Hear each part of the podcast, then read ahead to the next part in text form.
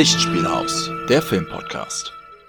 Düster, zynisch und ständig auf Netflix. Nein, ich rede nicht von Christopher, sondern von der Erfolgsserie Black Mirror. Und damit herzlich willkommen zur neuen Ausgabe Lichtspielhaus, der Filmpodcast. Heute wieder als Serienpodcast unterwegs. Ja, Jungs, wie geht's euch? Hallo. Ich freue mich auch, dass ich wieder da bin oder mit euch hier diese Folge aufnehmen kann, vor allem zum Thema Black Mirror. Denn das ist äh, ja seit Jahren eine meiner absoluten Lieblingsserien.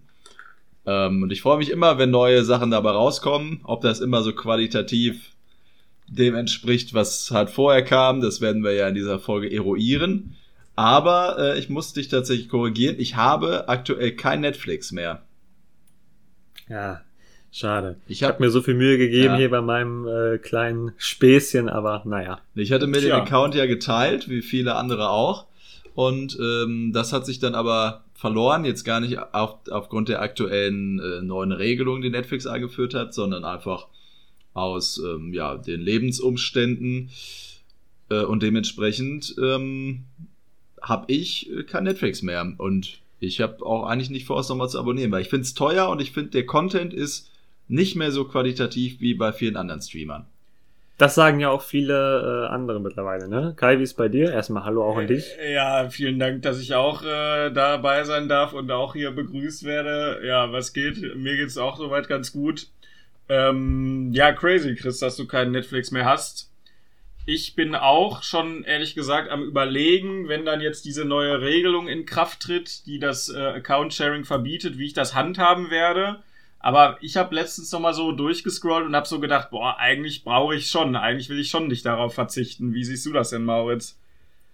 Ja, ich habe auch gestern nochmal geschaut. Ich ähm, zahle zum Glück auch nicht selber aktuell. Ähm, und ja, es gibt ein paar Sachen, die ich schon noch da gucken muss. Äh, zum Beispiel ist jetzt wieder auch der Pate wieder da. Der war ja jetzt ein paar, paar Jahre lang nicht mehr dabei, habe ich glaube ich äh, gesehen. Ist jetzt wieder da. Stimmt. Und ähm, ja, so viel gucke ich eigentlich auch nicht mehr dabei. Also wenn ich selber zahlen müsste, würde ich mir auch das nochmal überlegen. Ähm, aber ich fand schon erschreckend, dass sie jetzt wirklich in dieser Account-Sharing äh, so richtig vorgegangen sind. Aber ja, für Black Mirror finde ich, lohnt sich eigentlich schon. Ist ja auch, Chris, du sagst ja, eine deiner Lieblingsserien so ein bisschen äh, auf Netflix gewesen.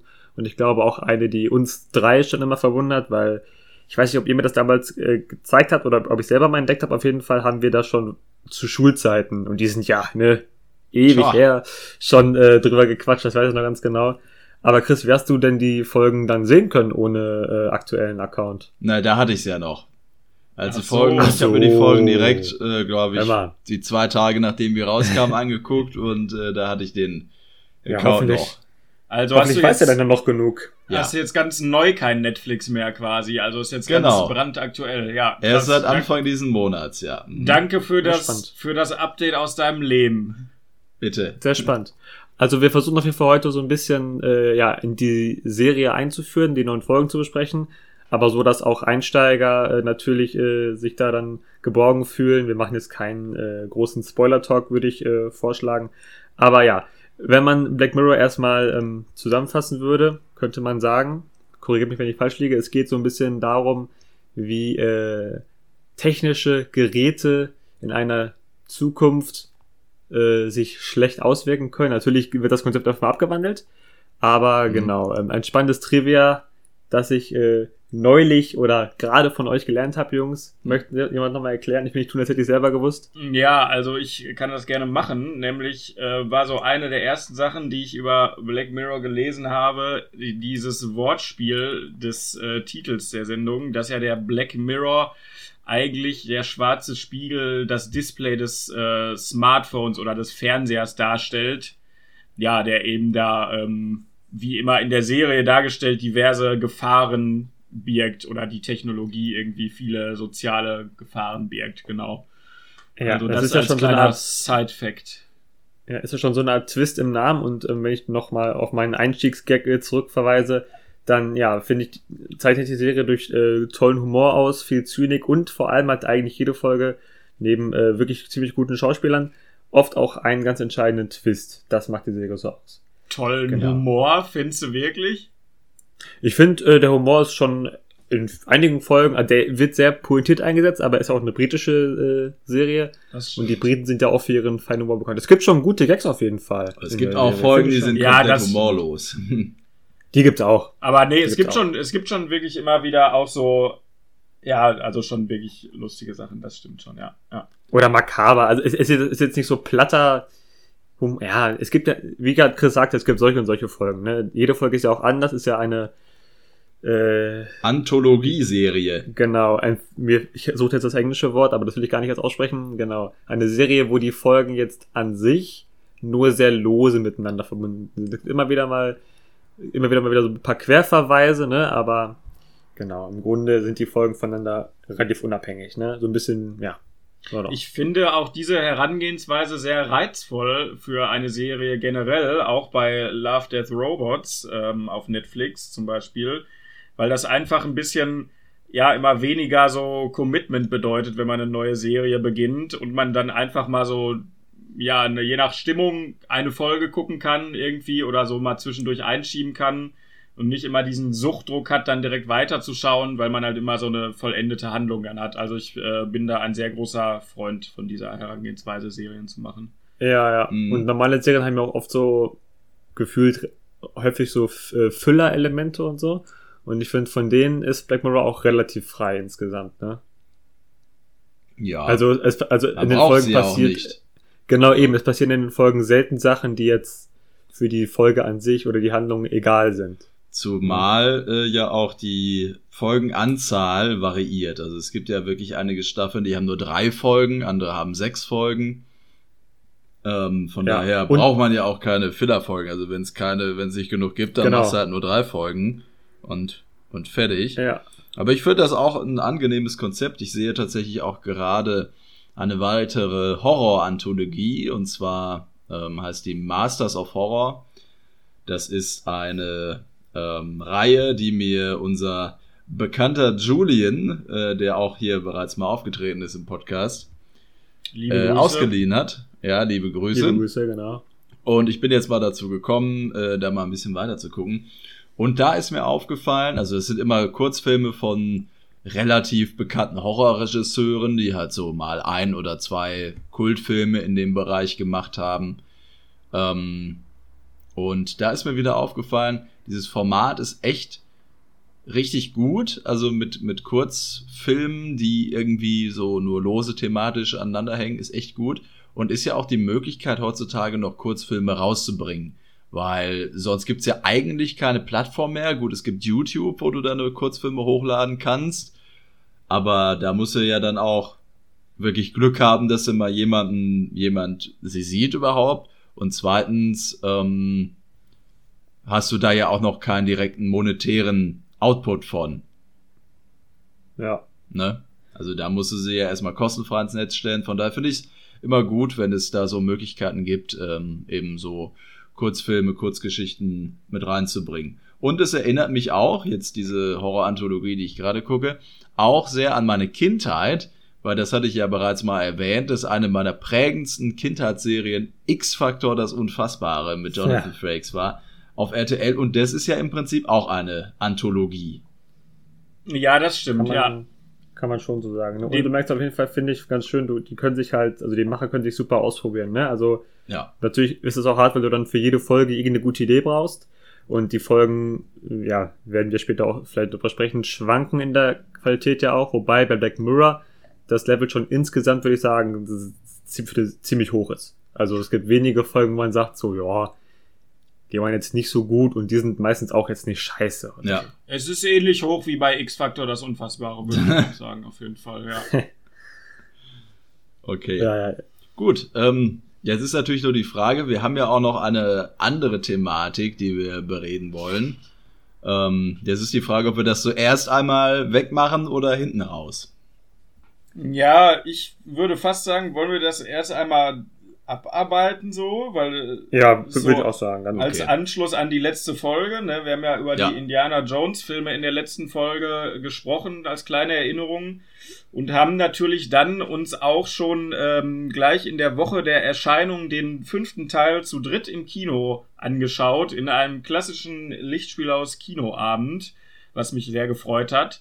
Und äh, ja, dann können wir dazu noch ein paar Worte zu verlieren, würde ich sagen. Soll ich einfach mal anfangen mit meiner kontroversen Meinung zu Indiana Jones 5? Ich würde ganz gerne, bevor wir das machen, würde ich noch ganz kurz mal Trivia ranbringen. Ach so, zu ja Indiana dann. Jones. Okay. Weil ich habe euch ja damit bereits ein bisschen angeteased, dass mal Stimmt. Trivia, ähm, dass es interessant wird. Und zwar habe ich jetzt neulich mal gehört, beziehungsweise heute, zum Zeitpunkt der Aufnahme, ähm, in einem Video, wo es eigentlich um etwas ganz anderes ging, dass Steven Spielberg für Raiders of the Lost Ark als äh, Haupt-Nazi-Antagonisten ähm, eigentlich einen deutschen Darsteller casten wollte. In dem neuen Film ist es ja Thomas Kretschmann tatsächlich, der da ähm, einen der Nazis eben spielt. Mats Mikkelsen, gut, er ist ein Däne, aber er versucht auch sein Bestes, da Deutsch zu sprechen in dem Film.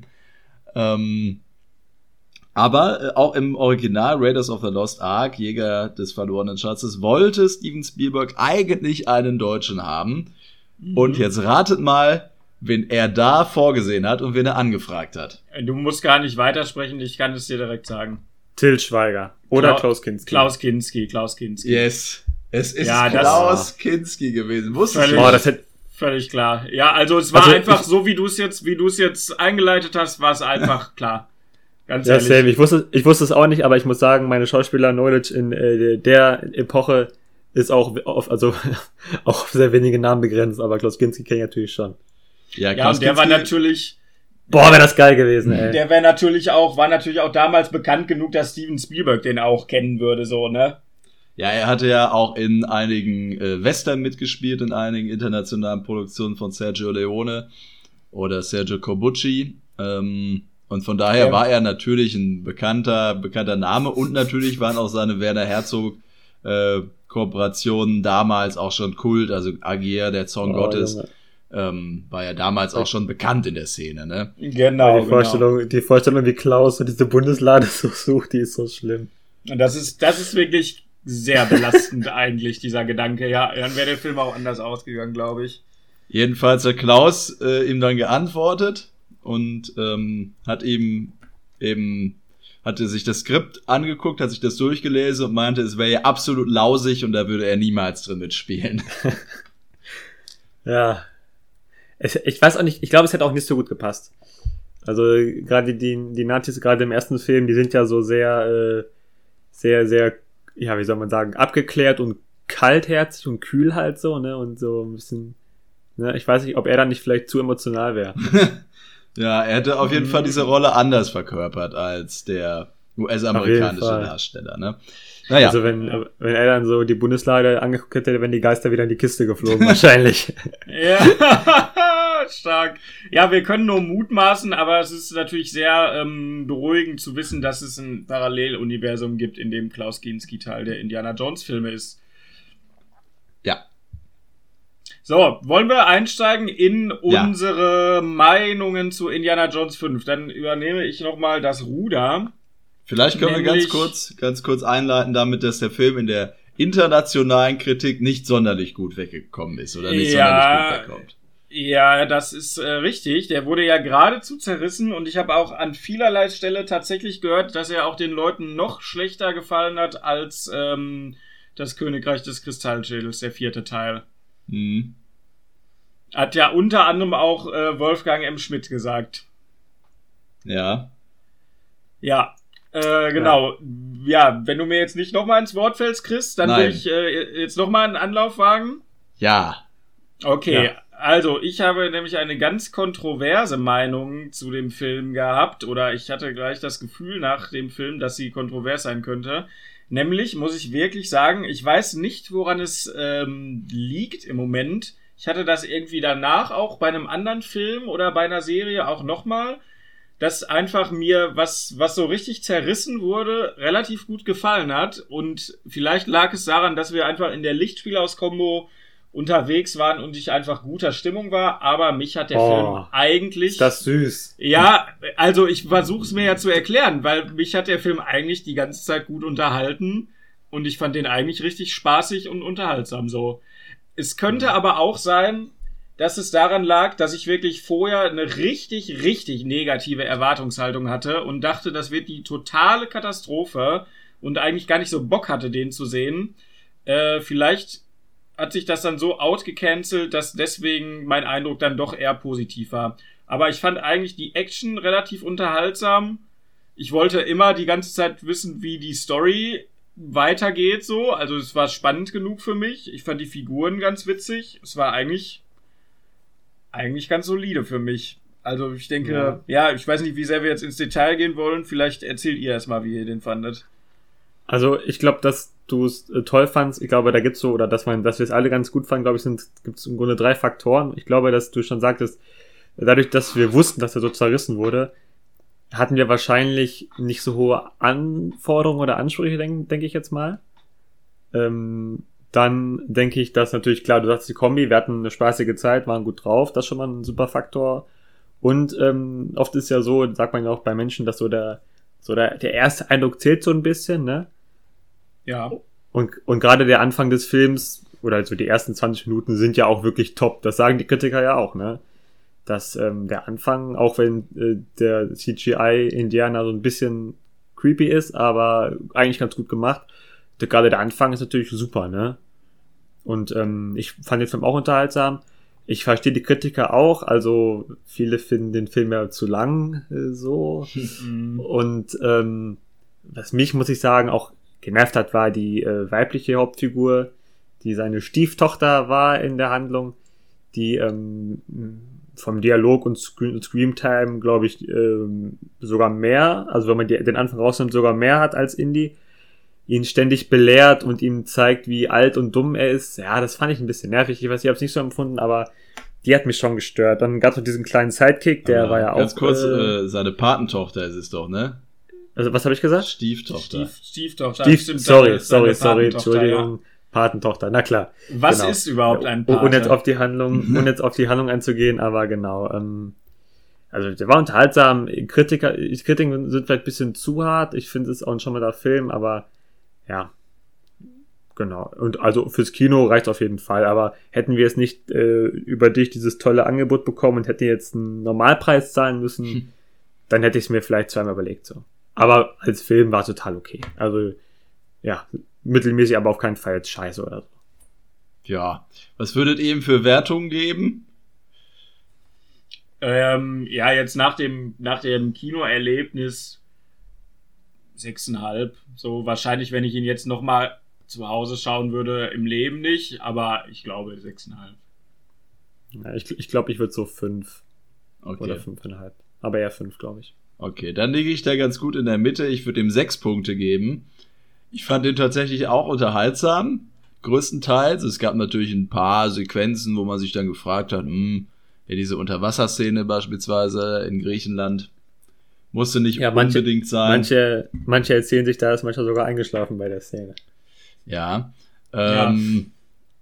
Aber ich finde, äh, insgesamt war es trotzdem eine, eine runde Kiste. Das Ende war natürlich, ohne hier irgendwas vorwegzunehmen, ich denke, es werden Leute auch bereits gehört haben, dass das Ende ziemlich drüber ist.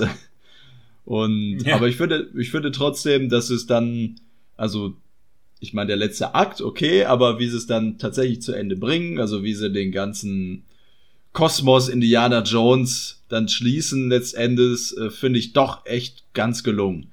Also auch mhm. die letzten Szenen, ähm, wirklich, ähm, kann ich nichts gegen sagen, weil es ist halt, es ist halt immer ein spaßiges Abenteuer-Franchise gewesen. Und auch damals, als die Spielberg-Filme rauskamen, die natürlich, da müssen wir uns nicht drüber unterhalten, besser gefilmt waren auf jeden Fall.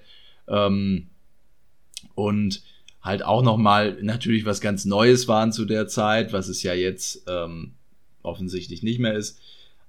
Aber äh, dennoch gab es ja auch damals viele Kritiker, die diese Filme zerrissen haben und dieser Kultstatus, der kam ja eigentlich auch erst dadurch, dass mittlerweile die Leute halt mit denen aufgewachsen sind, ne? Und ich kann mir jetzt nicht so wirklich vorstellen, dass Kinder oder junge Leute mit diesem Film aufwachsen, einfach allgemein, weil er so auf diese Zielgruppe getrimmt ist, die halt damals schon Indiana Jones geguckt hat. Aber äh, trotzdem finde ich, das war ein, ein solider Blockbuster, der einfach wirklich Laune gemacht hat. Ich habe mich auch nicht gelangweilt. Es gab viele ähm, Szenen, die ich auch tatsächlich lustig fand. Ich fand, der Humor war ganz gut on point.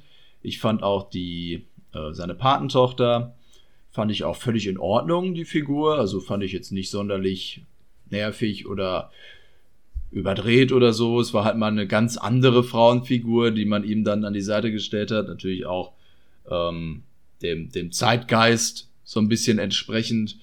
Ähm, aber ich meine, es hätte jetzt definitiv nicht mehr funktioniert, wenn man Indiana Jones noch eine junge Frau als Love Interest irgendwie an die Seite gestellt hätte.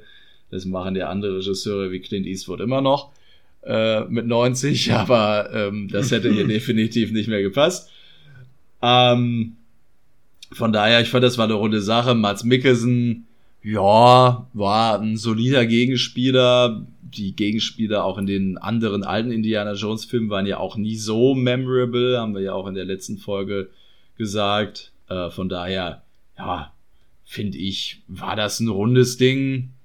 Unterhaltsamer Blockbuster. Ja, aber es ist jetzt auch kein Film, den ich mir jetzt sofort nochmal angucken muss oder so. Ja, dem habe ich auch erstmal ja. nichts hinzuzufügen.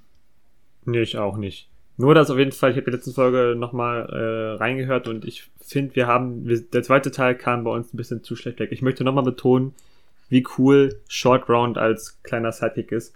Gerade im Vergleich, es gibt auch im neuen Teil gibt es ja einen jüngeren Sidekick, ja. der halt einfach da ist, so, da muss man wirklich nochmal Shorty, äh, ja, appreciaten, ja. wertschätzen. Ich habe schon wieder so viele Anglizismen drin der, der macht es wirklich super. Und was ich auch noch neulich spannend fand, den Gedanke, beim vierten Teil haben wir darüber gesprochen, da beschweren sich alle, dass mit den, mit dem UFOs, das ist so mega abgedreht, ne?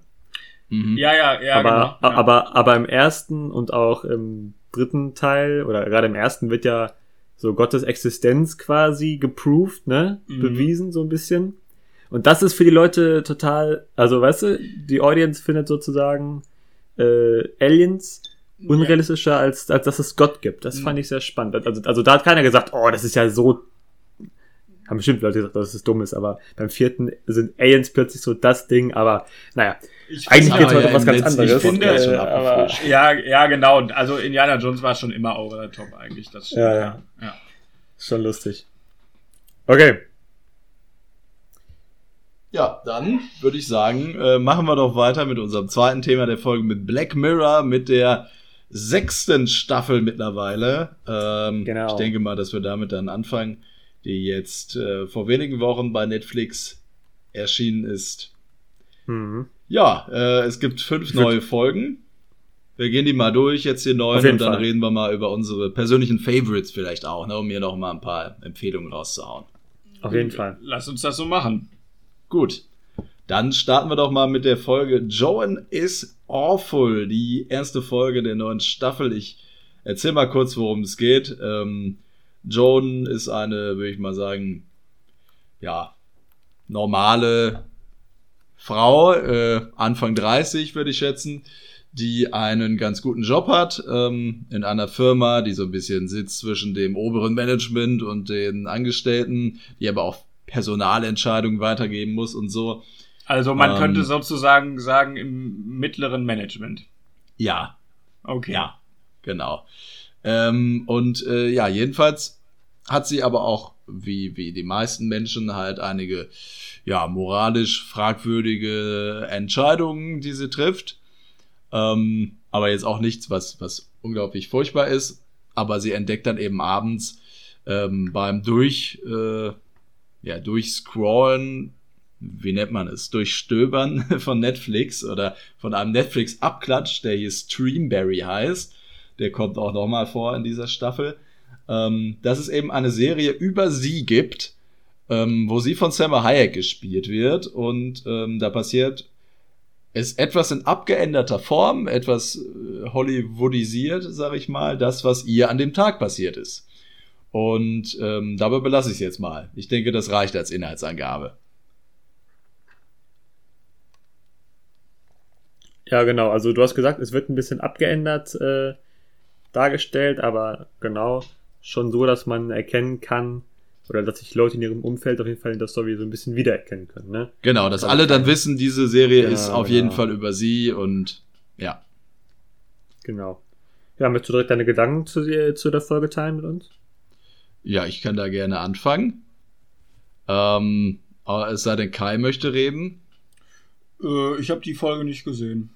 Du hast die Folge nicht gesehen. Nein, ich habe nicht die ganze Staffel geschaut. Ähm, Welche hast ich du hab denn drei, gesehen? Ich habe drei Folgen geschaut, deswegen höre ich jetzt bei Joe is Awful einfach mal zu. Okay, alles Ja, klar. ja, äh, aber man startet doch immer mit Fol- Folge 1. Also du hast. Nee, ich Also, habe äh, ich hab die tatsächlich ähm, ausgesucht danach, welche mich am meisten angesprochen haben von dem, Ah, von dem okay, Klappentext okay, und von dem, von dem Vorschaubild. so. Das ist sehr das- interessant. Ja, okay. Das ist sehr interessant. Da bin ich sehr gespannt, welche du Das- ausgewählt hast. Ja, Das ja, wird ja. gespannt. Ja, genau. Chris, würdest du denn sagen, man hat was verpasst, wenn man den nicht gesehen hat? Ich würde sagen, ja. Ich finde, das ist echt eine gute Folge. Ähm, nicht eine der besten Folgen, aber eine Folge, die mal wieder einen interessanten Take hat auf aktuelle Entwicklungen. Also es geht ja auch so ein bisschen um KI und ähm, wie sie, ähm, ja, sag ich mal, auch in, in der äh, schreibenden Zunft aktiv wird. Und es geht auch um äh, Darsteller, die, die sich verkaufen, also die ihr Image verkaufen und ähm, dann eben in Serien auftauchen, wo sie einfach nur computergeneriert sind. Und das sind ja alles so Dinge, die auf jeden Fall noch auf uns zukommen. Von daher wieder eine ganz interessante Zukunftsvision und wie sich diese ganze Geschichte entwickelt, ähm, fand ich auch wieder sehr, sehr interessant. Ich fand es auch vor allem gut, dass sie mal eben so intern gegen Netflix damit quasi geschossen haben. Ich meine, das heißt Streamberry, aber das Logo ist wirklich dieses Dudum, das es auch bei Netflix gibt. Also es ist ganz offensichtlich, dass es Netflix sein soll. Ähm, Mhm. Ich finde die, die Folge hier da etwas weniger bissig als die andere Folge, ähm, in der es um Streamberry geht, über die wir noch reden. Aber trotzdem finde ich, war das eine äh, unterhaltsame Folge, die so ein bisschen wieder back to the roots geht und ähm, ja, das macht, wofür ich Black Mirror eigentlich mag. Und zwar, ja, interessante, ja, nahe Sci-Fi-Konzepte aufzustellen, die gar nicht so weit entfernt sind in unserer Gesellschaft. Ja, hätte ich gar nicht besser, besser sagen können. Äh, Ich finde es ganz, ganz spannend genommen, weil Black Mirror ist immer dieses coole, meistens ist es das Spannende immer dieses technische Gimmick, was eben vorgestellt wird, Ja. wie du gerade schon sagtest, ne? Wo man sich wirklich vorstellen kann, ja, in fünf bis zehn Jahren ist, gibt's das bestimmt. Und so ist das in der, in der Folge auch. Ich fand es auch ganz, äh, ja, ich sag mal charmant, dass Netflix sich da auch selber so ein bisschen hochnehmen lässt. Also die hätten ja auch bestimmt einen Riegel vorschieben können, aber Mhm. lassen sich da so ein bisschen verarschen. Finde ich eigentlich ganz, ganz charmant und ähm, ja, die Konzepte auch ähm, wurden gut durch, durchgeführt. Viele spannende ähm, Aspekte werden da irgendwie angeschnitten. Ich hatte hinten raus ein bisschen das Gefühl, irgendwie, dass noch mehr möglich gewesen wäre mit diesem Konzept. Ich finde es, ich finde es am Ende so ein bisschen, wie soll man sagen, ja, versch- verschenktes Potenzial ist vielleicht ein bisschen hart, aber irgendwie dachte ich, es, es wäre noch mehr drin gewesen. Also, aber an sich ein super Start in die Staffel und ähm, auf jeden Fall eine der etwas äh, lustigeren Folgen, könnte man sagen. Ja. Und äh, man kann auf jeden Fall unterschreiben, John ist wirklich awful. Also, Eine der lustigeren Folgen. der Humor wird da schon Ja. Okay. äh, Ja, Ja, ist, ja. ist ja interessant. Ich dachte, das wäre jetzt eher so eine belastendere Folge. Ähm, Nee. nee, die ist nicht so belastend, die also, hat- die, die, Okay, die ist locker krass. leicht. Also, und Ja. äh, ja. Also Ich das Konzept mehr ist sagen, natürlich, ist natürlich eher unheimlich auf jeden Fall. Ähm, und es ist ja auch dann so eine Zwickmühle, in der sich die Hauptfigur befindet. Ja, Ähm, weil das, das klang auch eher danach, dass es so ein bisschen unheimlich ist. Aber es wird eigentlich äh, locker ausgespielt. Also Selma Hayek beispielsweise, die wird dann auch, das weiß ich jetzt nicht, ob das ein Spoiler ist, aber die spielt auch noch eine Rolle. Die spielt sich dann selbst auch im Laufe dieser Folge. Ähm, und das ist eigentlich, es wird relativ locker ausgespielt. Es gibt viele Gags noch drin. Also es ist keine Folge, wo man danach dann wie bei anderen Black Mirror Folgen erstmal deprimierend eine Stunde spazieren geht und über sein Leben sinniert. Ja, ja, Genau, also, okay. ob, also ja. ob, obwohl ja quasi auch das ganze Leben von John so ein bisschen irgendwie gefühlt auf der Kippe steht, äh, ja. Aber sie ist ist, ja auch, äh, sie ist ja auch Es ist, awful. ist schon locker. Na, Ja. so ohrvoll ist sie eigentlich gar nicht. Also ich finde ich- es auch so ein bisschen Hock, ein Oh. Hook an der Folge. Äh, das, aber d- da, Okay. da will ich nicht zu viel vorweg. Da, da muss Also- jeder selber äh, sich äh, ein Bild machen. Also ich finde jetzt für mich als jemand, der sie nicht gesehen hat, äh, klingt das Szenario nach einem sehr klassischen äh, Black Mirror Szenario. Interessant. Ja. Vielleicht gucke ich mir die jetzt noch Ja, an. doch, doch. Nee, die, die kann man sich gut angucken, auf jeden Fall. Ja. Genauso Okay. wie, äh, Sieben genau von zehn Punkten würde ich mal geben. um das nochmal einzuordnen. Ja, ich glaube, ich, ich bin so bei, ja doch, sieben, sechseinhalb, irgendwo da. Ja. Ich glaube sechseinhalb, aber macht Spaß auf jeden Fall. Genau. Was man sich auch gut angucken kann, ist Folge 2. Loch Henry, sowohl im Deutschen als auch im Englischen. Ähm, hast du die gesehen, Kai? Ja, soll ich mal die äh, kurze Inhaltsangabe Gerne. übernehmen? Ja, genau. Es geht nämlich in Loch Henry, wie der Name schon vermuten lässt, äh, spielt die in Schottland. Und es geht um die zwei Filmstudenten, die auch ein Liebespaar sind, Davis und Pia, die ähm, ja das Zuhause von Davis Mutter in den schottischen ländlichen Gebieten, wahrscheinlich in den Highlands oder so, besuchen. Also es ist alles sehr abgeschieden ja, um da ein ganz äh, langweiliges äh, Projekt für die Uni zu drehen, einen Film, ich glaube, irgendwas mit, ähm, mit Eiern von, von einem seltenen Vogel oder so. Und äh, es ist alles ganz langweilig und seine Freundin, die auch aus Amerika kommt, findet sich auch da nicht so richtig zurecht irgendwie, tritt da immer ins Fettnäpfchen in der schottischen äh, Landidylle. Und äh, genau, sie treffen dann in einer Kneipe einen alten Freund von Davis, und ähm, kommen so ins Reden, dass in diesem Ort nämlich vor einigen Jahrzehnten ein Mord äh, geschehen ist, eine gruselige, schlimme Mordserie. Und äh, Pia ist eben Hals über Kopf begeistert und sagt, sie müssen unbedingt über diesen, diesen Kriminalfall, über diese Mordserie ihren Film drehen. Also das Thema des Films ändern. Ja, und dann, ähm, genau, machen die auch richtig Location Scouting, weil das in dem Ort alles gespielt äh, hat und machen so als Trio mit diesem früheren Freund aus dem Ort noch, ja, beginnen den Film zu drehen und es gibt natürlich äh, Black Mirror typisch, ähm, ja, ist das alles nicht so lange vorbei, wie es scheint, sag ich mal. Mhm. Ja. M- Möchtest du, äh, darf ich anfangen oder wollt ihr anfangen? Fang du, Du an. kannst, du kannst Okay, anfangen. Ich muss, ich muss nämlich sagen, das war so ein bisschen mein Favorit der ganzen ähm, Staffel. Und ähm, die hat mich auch natürlich, äh, ja, ich will sagen, kalt erwischt, aber oder äh, war für mich wie für mich gemacht, weil ich bin selber großer True Crime Fan, gerade bei Podcasts und so. Also ich höre wirklich jeden Abend äh, True Crime Sachen. Ich liebe dieses ganze Verbrechensthema und ähm, ja, war es jetzt ein Spoiler? Nee, ne? Nein. Nein, Wieso? Genau. gar nicht. Kann man, ich, ich wollte gerade sagen, nee, kann man, kann man schon sagen, dass es da natürlich in der Folge viel drum geht, hast du auch schon gesagt. Und ähm, ich finde diese Atmosphäre in diesem äh, kalten, äh, einsamen Dorf passt wirklich super dazu.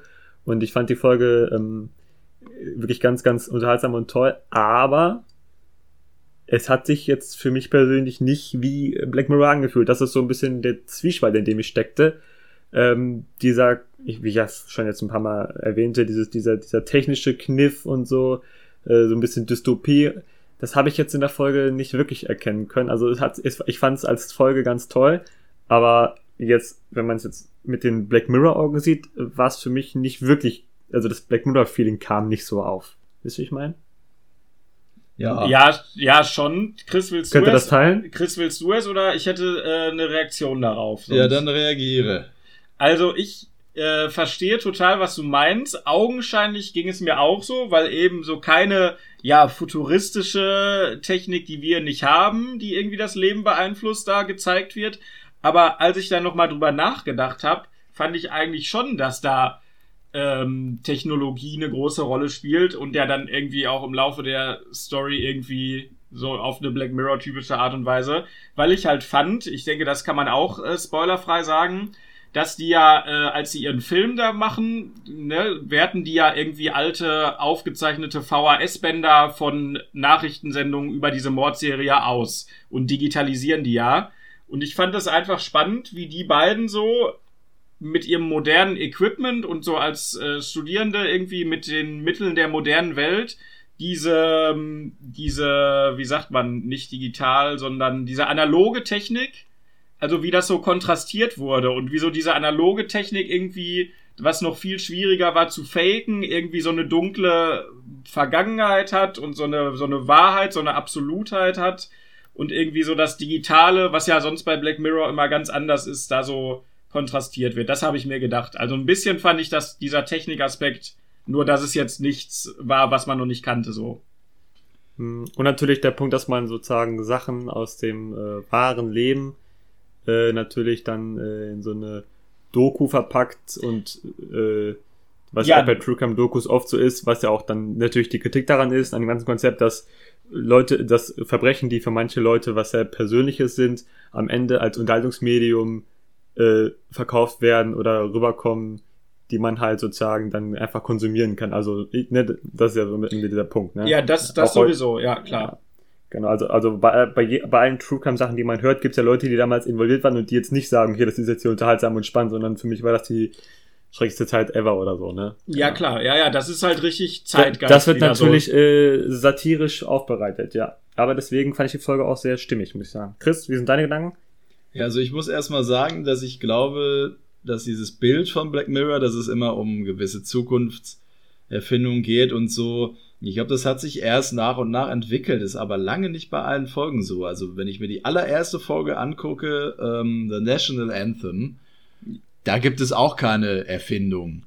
Da Ja, geht's ja. ja. darum, dass ein Premierminister erpresst wird, dass er ähm, ja Sex mit einem Schwein haben soll und das ähm, streamen soll. Gut, stream, aber ist ja dann auch keine Erfindung. Genauso wie in vielen anderen Folgen ähm, gibt es das ja auch nicht so richtig. Also da gibt es es eher so ein bisschen das Medienkritik-Ding. Zum Beispiel auch die Folge, werden wir sicherlich nachher noch drüber sprechen, Shut Up and Dance, ähm, wo ein Junge erpresst wird mit ähm, Aufnahmen, die man von ihm gemacht hat, als er masturbierte.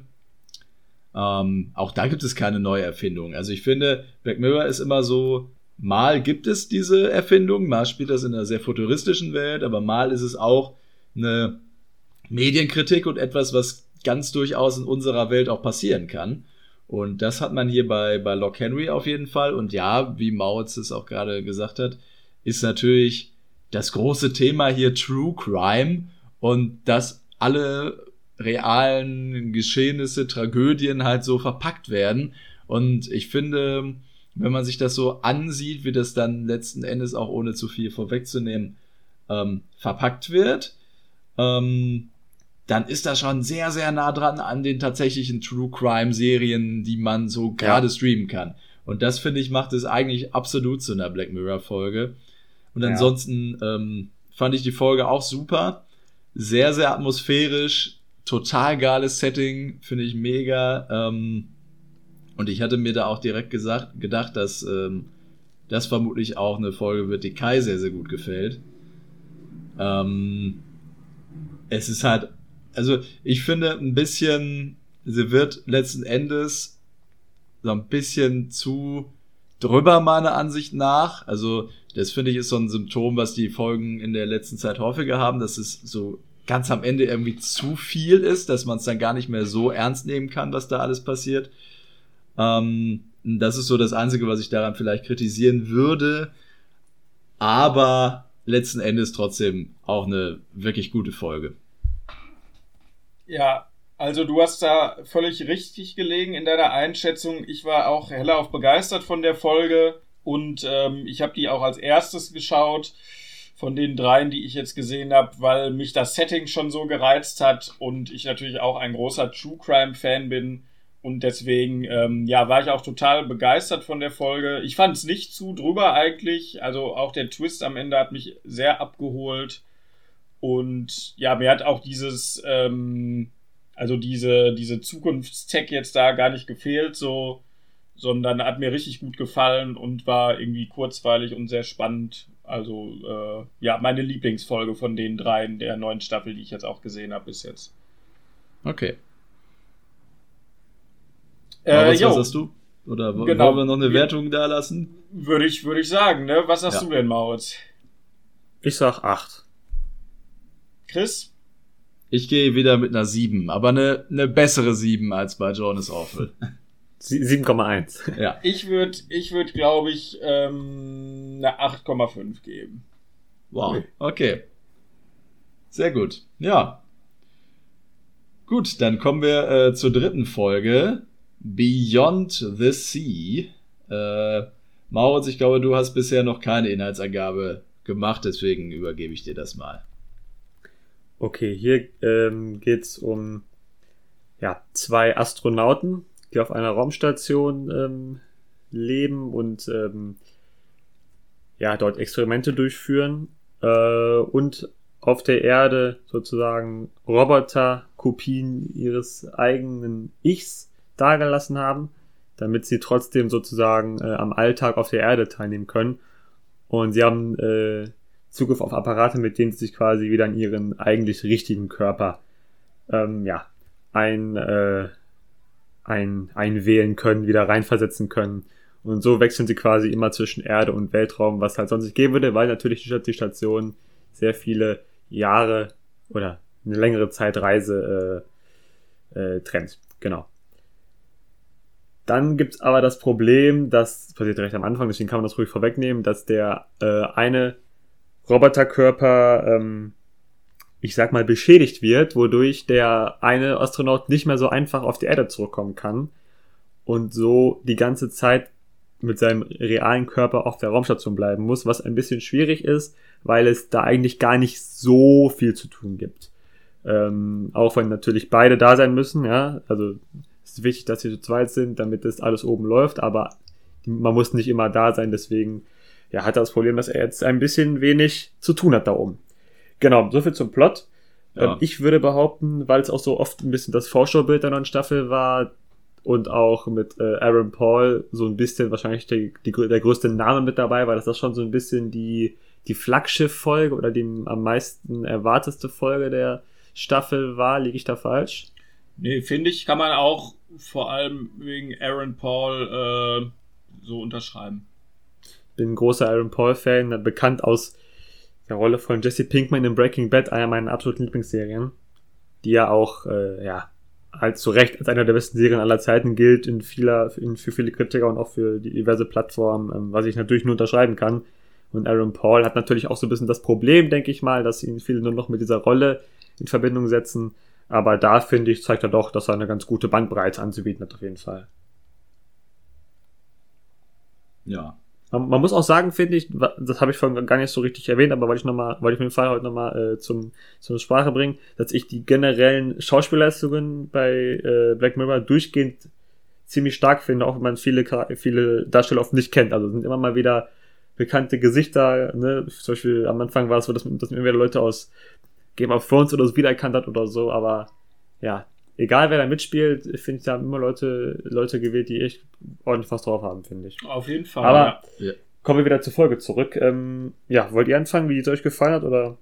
Ja. Ich glaube, ich glaube, wichtig zu sagen wäre noch, dass die halt äh, in den 60ern, also ich glaube wahrscheinlich 1969 spielt. Ja.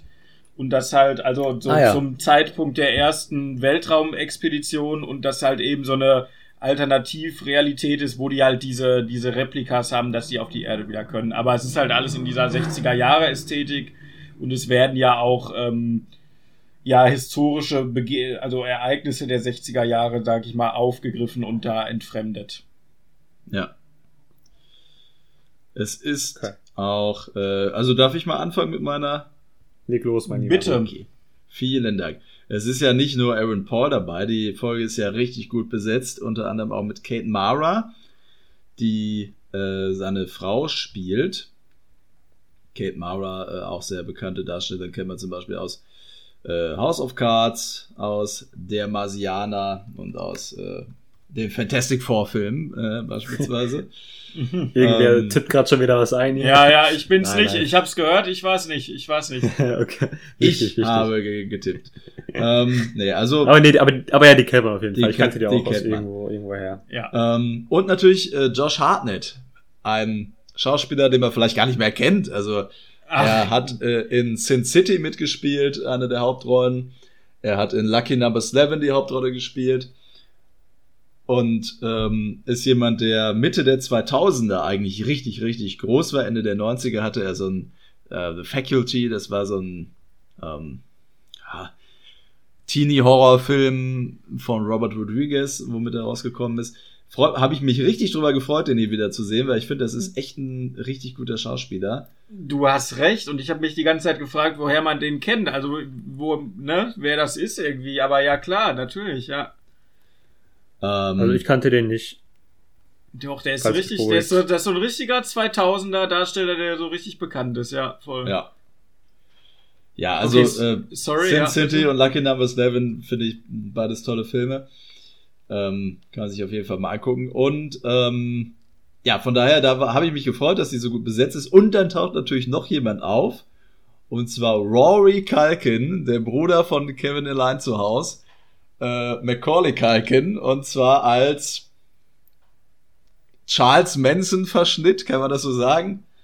Ja, oder als Hippie-Sektenführer. Ja. Aber ja, kann man, kann man natürlich so auch sagen. Ja, ist ja ganz klar da, die Anspielung. Ja, ähm, ja, fand ich, fand ich total gut, dass das irgendwie so, oder fand ich total interessant, dass das so zusammengebracht wurde. Erstmal diesen Aspekt, weil was man halt erwähnen muss, ist, dass die halt mit ihren Familien dort auf der Erde noch weiter gelebt haben und diese Roboterkörper sind halt auch richtige Androiden, also mit denen sie eigentlich alles machen können. Ähm, die sehen genauso aus wie sie, die haben dieselben Funktionen, sag ich mal, wie sie. Ähm, es ist praktisch dann so eine Hülle, in die sie dann immer schlüpfen können. Und von daher, was mir hier in dieser Folge, ich sag mal vorweg, ist meine Lieblingsfolge aus der Staffel.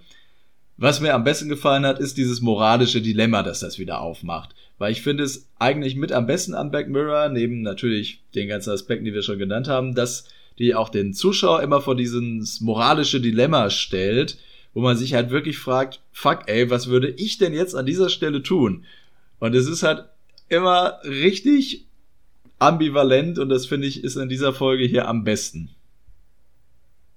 Ja.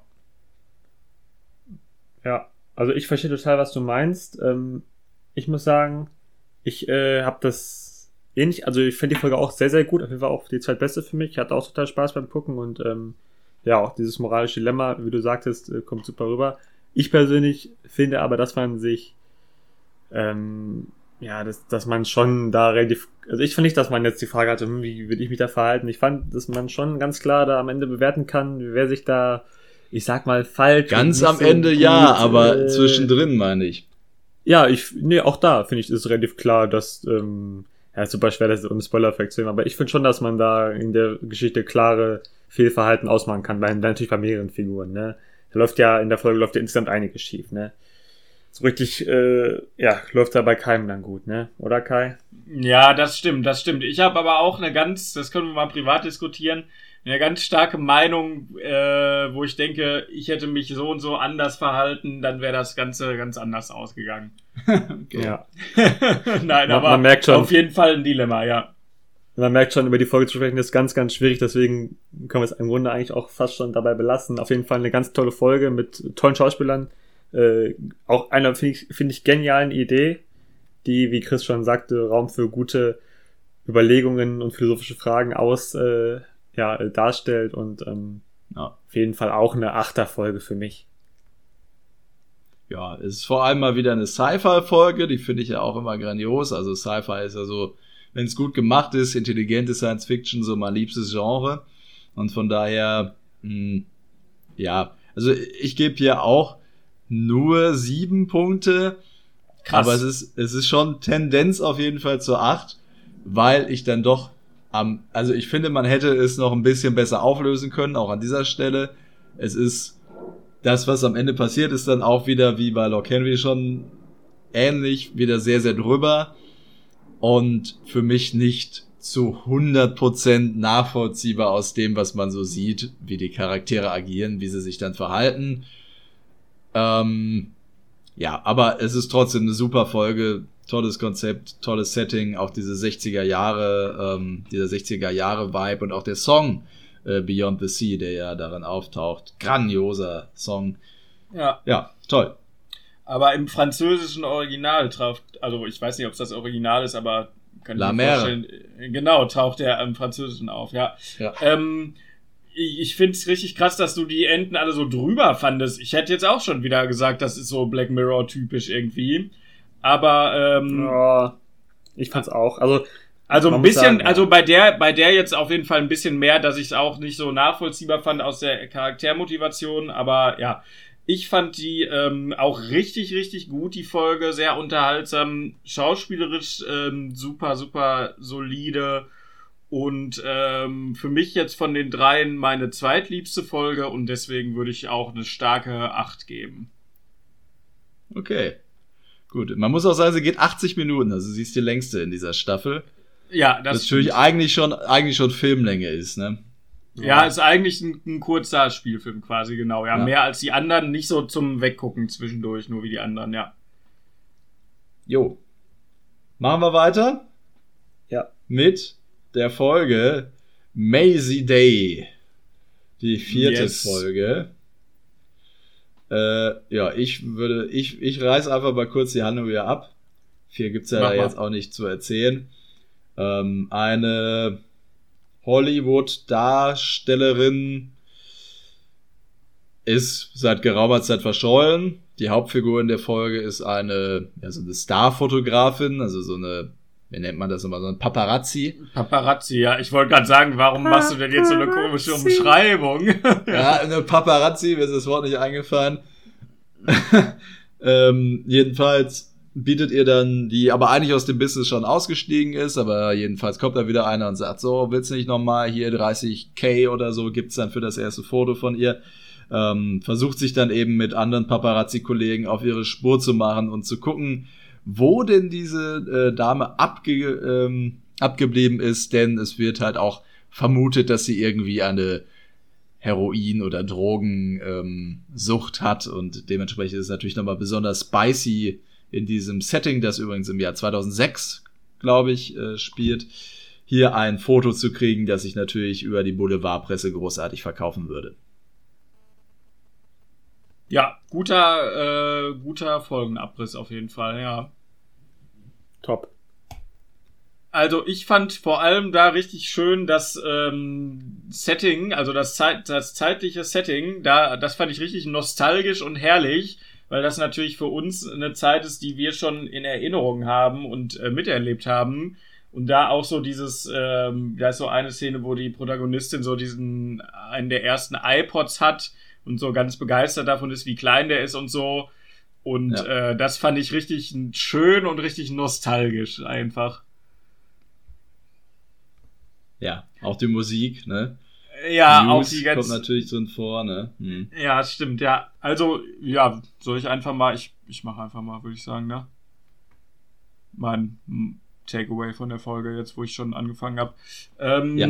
Ich fand äh, Maisie Day, also ich konnte ganz lange gar nicht antizipieren, in welche Richtung die Folge geht, weil es ja wirklich relativ normal war, sehr lange. Gut, die ist natürlich auch ziemlich kurz.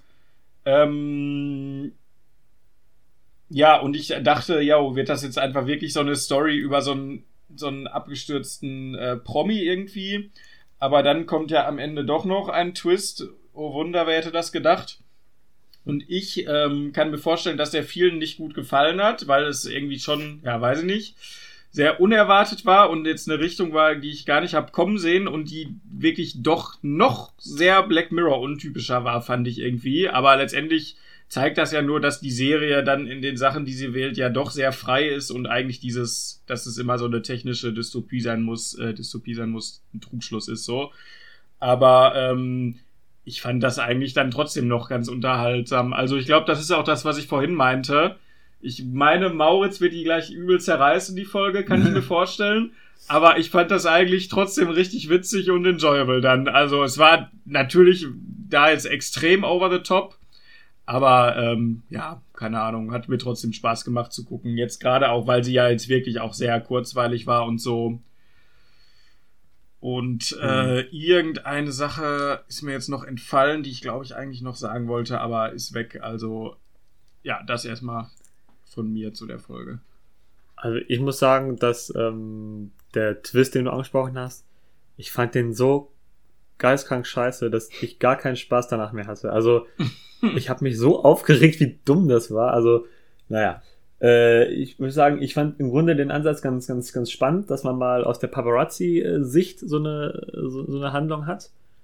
Und ähm, geht auch st- stabil los, die Folge. Also man kann, auch wenn die so kurz ist und so, das Pacing ist äh, nicht verkehrt. Aber ähm, ja, wie die Geschichte aufgelöst wird, das fand ich so scheiße. Ich habe mich richtig aufgeregt. Also es, ich muss echt sagen, das ist nicht nur die schlechteste Black Mirror-Folge, die ich überhaupt jemals gesehen habe, sondern auch generell eines der schlechten, schlechtesten Medienwerke, die ich, dieses Jahr konsumiert habe. Was? Bro, ich fand, ich fand's so ich scheiße. fand ohne das, Witz. mich hat das voll unterhalten wieder. Junge, ich, hab- ich habe mich richtig beleidigt gefühlt, ohne Witz. Oh, Ich fand's richtig, ehrlich. aber Ja, krass. warum? Also man muss natürlich jetzt. Warum? Ja, also weil. Bro, das, es, weil diese ganze Folge so lazy geschrieben ist und die Auflösung so billow ist, das, das, das hätte auch vom Grundschüler stammen können. Die Alleine so, wie die dann- So Maisie. Maisie So, Day. so, ja, die, die ist da so ein Megastar und ähm, ja, ohne jetzt große Spoilern, die Paparazzis suchen sie ja dann und sie ähm, ist dann äh, in einem Gebiet, wo sie eigentlich gar nicht so einfach gefunden werden kann, aber durch ein paar Zufälle wird sie dann doch vielleicht gefunden und äh, ja, Bro, wie gesagt, da passieren so viele Zufälle, dass es irgendwie alles doch hinhaut und wie dann der Twist aufgelöst wird, ja, ich habe mich einfach beleidigt gefühlt, weil es so billig war. Ja, ich weiß, es passieren so viele Zufälle. Also ich meine, Ja. ja, also es ist schwierig darauf jetzt einzugehen, ohne dass, ähm, ohne das zu spoilern natürlich. Klar, also ich glaube, es liegt halt daran, dass man halt was ganz anderes erwartet, auch von der Black Mirror Folge erwartet. Aber ich glaube, wenn man in die Folge reingeht und man weiß alleine welches Genre diese Folge hat, oder man guckt sie losgelöst vom Black Mirror und sagt einfach, das ist jetzt ein Kurzfilm in diesem Genre. Und deswegen fände ich es auch vertretbar, wenn man sagt, welches Genre es ist. Wie, wie würdet ihr das meinen? Ich habe wohl, man weiß doch vorher nicht, welches Genre das ist, oder? Da wird's man ja, also, das äh, weiß man ja nicht, wenn man Netflix das eingibt, welches Genre dann kommt. Ja, richtig. Aber Ja. ich, Horror. genau, ja. Ich bin der Ansicht, wenn man Leuten sagt, das ist jetzt hier ein Horror-Kurzfilm und dann zeigt man ihnen das und man macht es losgelöst vom Black Mirror, dann ist die Folge nicht so kacke.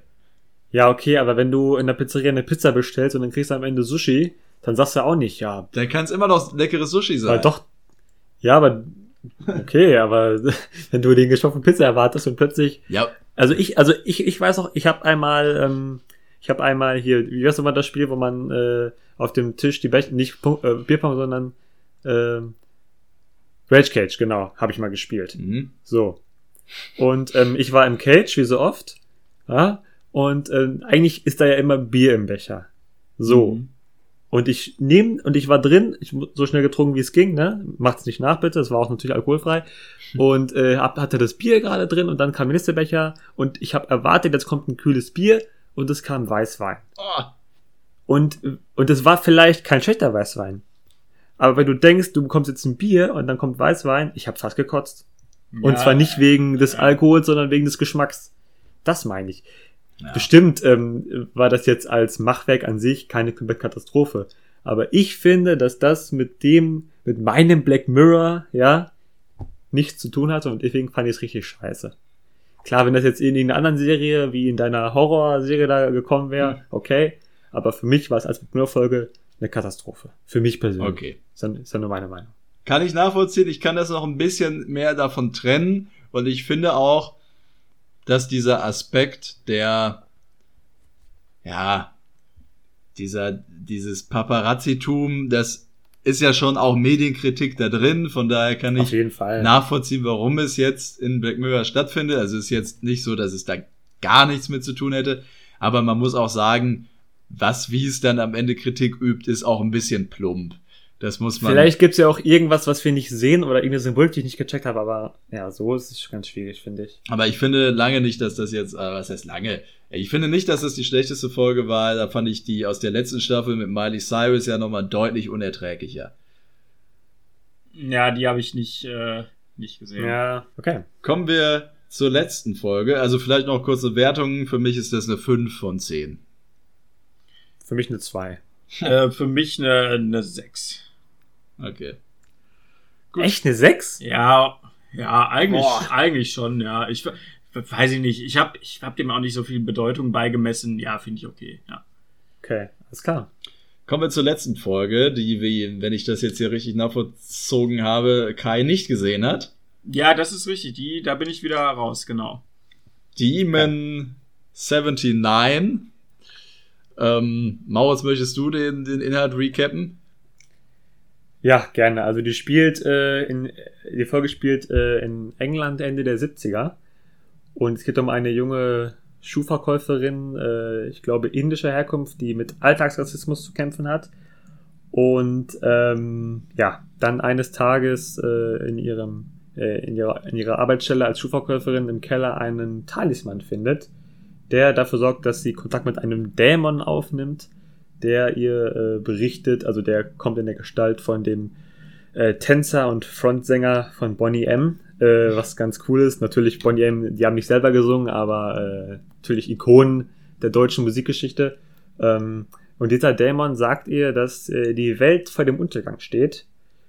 Und der einzige Weg, die Welt zu retten, ist, wenn sie innerhalb von drei Tagen jeweils eine Person, also insgesamt drei Personen umbringt. Und die, ähm, die Nida ist eigentlich, äh, also die Hauptchar Hauptfigur ist eigentlich eine, eine sehr schüchterne, liebe Person, würde man äh, am Anfang äh, meinen. Und eigentlich ist es auch so, für die ein Mord eigentlich unvorstellbar ist. Und jetzt ist die Frage, macht sie es, um, ja, um die Welt zu retten, äh, ja, dann noch trotzdem Morde zu begehen. Ja, und, und ich muss sagen, ähm, die Folge, ähm, das hat so ein bisschen damals mich erinnert an diesen Trailer von Suicide Squad, ne? Den haben okay. wir, glaube ich, auch, in, auch, auch im Podcast schon so ein bisschen besprochen. Äh, der Trailer kam, war, war unterlegt von äh, Queens ähm, Bohemian Rhapsody und man dachte, ey, was für ein geiler Film könnte das werden. Hm. Und hier ist es ähnlich. Der, die Folge beginnt mit äh, Art Garfunkels, äh, äh, wie heißt er? Äh, Shiny Eyes? Nee. Bright Eyes.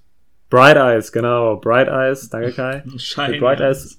Shiny Eyes ich war nah dran, äh, lassen wir drin trotzdem. Ich äh, bin ja ein Mann, der zu seinen Fehlern steht. Nein, jedenfalls ähm, beginnt die Folge, wie sie sich fertig macht, unterliegt von Bright Eyes von Adgar Funkel. Und ähm, ich dachte wirklich, ey, wie geil ist diese Eröffnung. So, eigentlich kann jetzt nichts mehr schiefgehen. Und ähm, das Niveau äh, sinkt ab dann, kann man sagen. Für mich persönlich. Die Folge macht trotzdem Spaß. Äh, ist auf jeden Fall eine sehr, sehr, eine sehr mäßige Folge für mich. Also die, äh, diese Grundgedanke ist ganz spannend. Ne? Ich meine, ob man jetzt zum äh, Wohle aller Menschen das Leid einzelner Menschen äh, ertragen kann, ist natürlich so eine Frage, die man sich öfter mal so gestellt hat, aber ich fand die Folge ganz, ganz gut. Ja. Chris, wie hast du die Folge denn empfunden? Also erstmal vielleicht ganz interessant dazu zu wissen, ähm, es war ja am Anfang wurde ja angezeigt, ähm, Red Mirror Special oder Presented by Red Mirror oder so, ne? Und äh, Red Mirror ist tatsächlich ein, ich weiß gar nicht, ob es mittlerweile eingestampft wurde, aber es sollte mal einen Black Mirror Ableger geben, der wirklich nur Horrorgeschichten drin hat und eben äh, nicht wie jetzt diese Zukunftsvision und so. Und die sollte Bla äh, Red Mirror heißen. Ach ja. Boah, und, das äh, würde ich ja total feiern. Ja, fände ich auch richtig geil. Und äh, dafür wurde halt diese Folge eben auch produziert. Deswegen gibt's hier jetzt auch keine. Also eigentlich gibt es keine wirkliche Medienkritik oder so.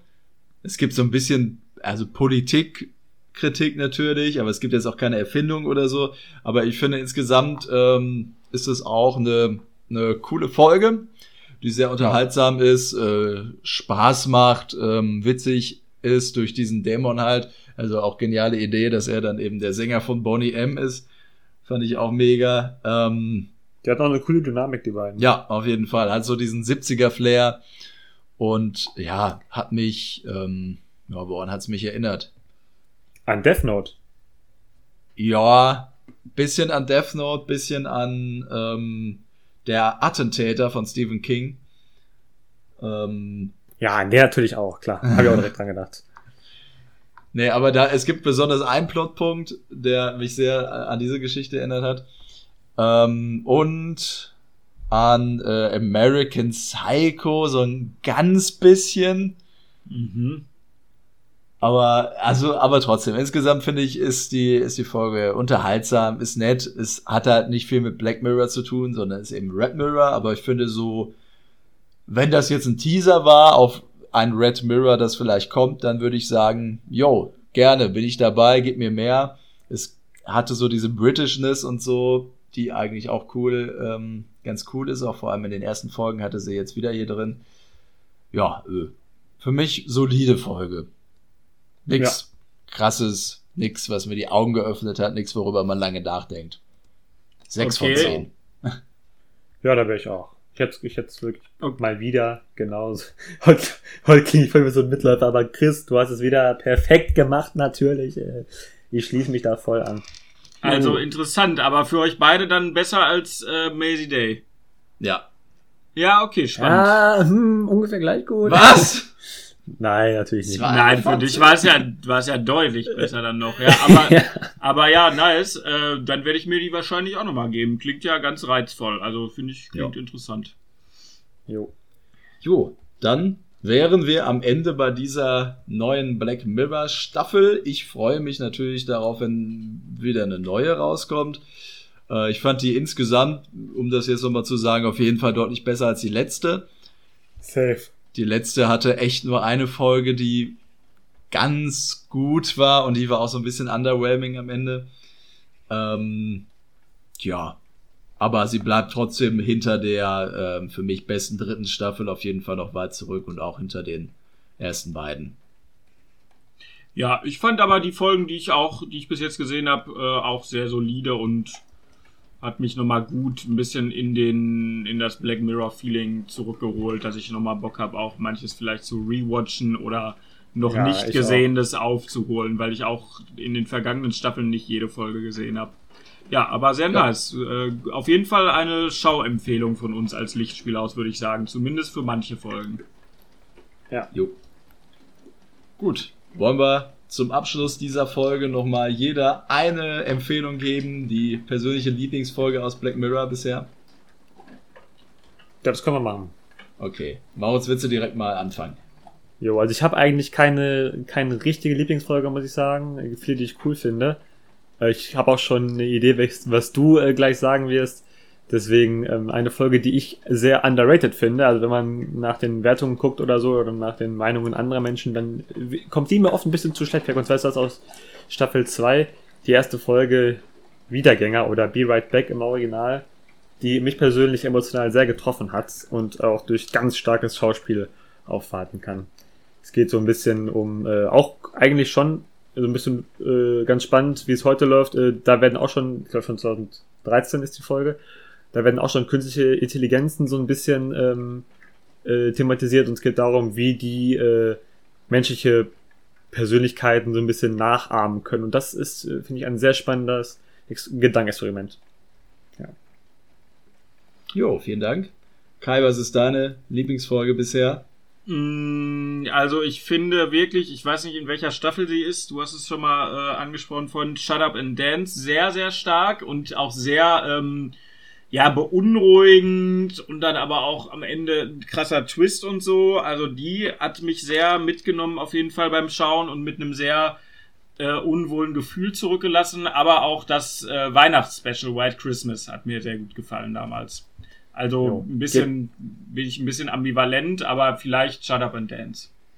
Ja, die hätte ihr auch beide nehmen können. Auch sehr gute Aus Auswahl. Ja. Voll, ja. Da bin ich ja jetzt mal auf Chris' Folge gespannt. Ich kann mir die aber auch schon denken, vielleicht.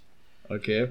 Äh, ja, also äh, ich muss sagen, dass mir äh, sowohl das Weihnachtsspecial als auch die ähm, Folge Black Museum am Ende von der, ich glaube, von der vierten Staffel, das sind ja nochmal so Anthologien in der Anthologie. Die haben ja dann immer noch so einzelne Geschichten drin, ähm, diese dann so miteinander verknüpfen. Das finde ich eigentlich auch richtig cool, vor allem weil da auch einige Geschichten bei sind, die echt sehr, sehr krass sind. Insgesamt muss ich aber sagen, meine äh, Lieblingsfolge ist die letzte Folge der dritten Staffel, Hated in the Nation. Yes, ich wusste es. Und zwar Jo. ähm, Die ist auch sehr nice. geht es eigentlich, also es geht um in der Folge um ja zwei Ermittlerinnen, die ähm, mehrere oder mehrere Tod Tode, ähm, eine Reihe von Toten untersuchen. Ähm, und sie kommen dann darauf, dass die Menschen, die dabei gestorben sind, sind größtenteils Prominente, aber auch manchmal Leute, die wegen irgendwas anderem äh, in den Schlagzeilen waren. Dass die eben umgekommen sind, nachdem ein ähm, Hashtag in sozialen Medien verwendet wurde gegen sie, und zwar der Hashtag Death2. Und die Person, die halt am häufigsten mit diesem Hashtag markiert wurde, stirbt dann eben am Ende des Tages, nach einer 24 Stunden oder so, nach einer gewissen Uhrzeit. Und ähm, ja, finde ich, ist eine grandiose Folge, super spannend, mega geile Atmosphäre, dieses Thriller-Setting, das hat mich auch total erinnert an einige der besten Thriller überhaupt, an, an Schweigen der Lämmer, an Sieben, diese Mit äh, Ermittlerkonstellation fand ich einfach grandios, die Auflösung finde ich super und das Ende hat auch nochmal äh, richtig Gänsehaut bei mir erzeugt, besonders mit dem äh, tollen Song äh, Fall Into Me. Ja, für mich die beste ja. Folge aus der dritten äh, Staffel, die letzte. Die, die ist echt stark und hat ja auch, auch Spielfilmlänge, oder? War doch die, ne? Ja, die ist recht lang. Mhm. Ja, nee, die fand ich auch super. Und ja, was ich gerade noch vergessen habe, noch wen wollte, äh, es gibt ja auf Netflix auch einen interaktiven Film äh, aus der äh, Schmiede Black Mirror und zwar Bandersnatch, ähm, die ich auch genial finde und die ich nicht äh, unerwähnt lassen wollte. Da kann man eigentlich gar nichts äh, zusammenfassen, weil das muss man einfach selber erlebt haben. Ja. Kann man ja mit der Fernbedienung oder dem Controller selber Einfluss nehmen, aber. Also der genau. Film Cumberbatch von äh, Black Mirror auch nochmal eine Empfehlung an dieser Stelle. Nein, Quatsch. ja. Oh Mann, Kai. Oh, oh je. Oh Mann. Oh je. Ja, ich würde sagen, da sind wir, sind wir auch schon am Ende unserer kleinen äh, Black Mirror Exkursionsfolge. Oder hat richtig Spaß das, gemacht. Sehe ja. ich das falsch? Tolle, tolle Sendung. Tolle Serie, tolle Folgen, tolle Konzepte. Ich freue mich auf mehr und es hat mir auch Freude gemacht, die jetzt mal mit euch hier so ein bisschen durchzugehen anhand der neuen Staffel. Absolut. Jo. Die Freude war ganz unsererseits. Auf jeden Fall. Dann, Dann auf ja, Wiederhören. Seid auch beim nächsten Mal wieder dabei. Bis dann.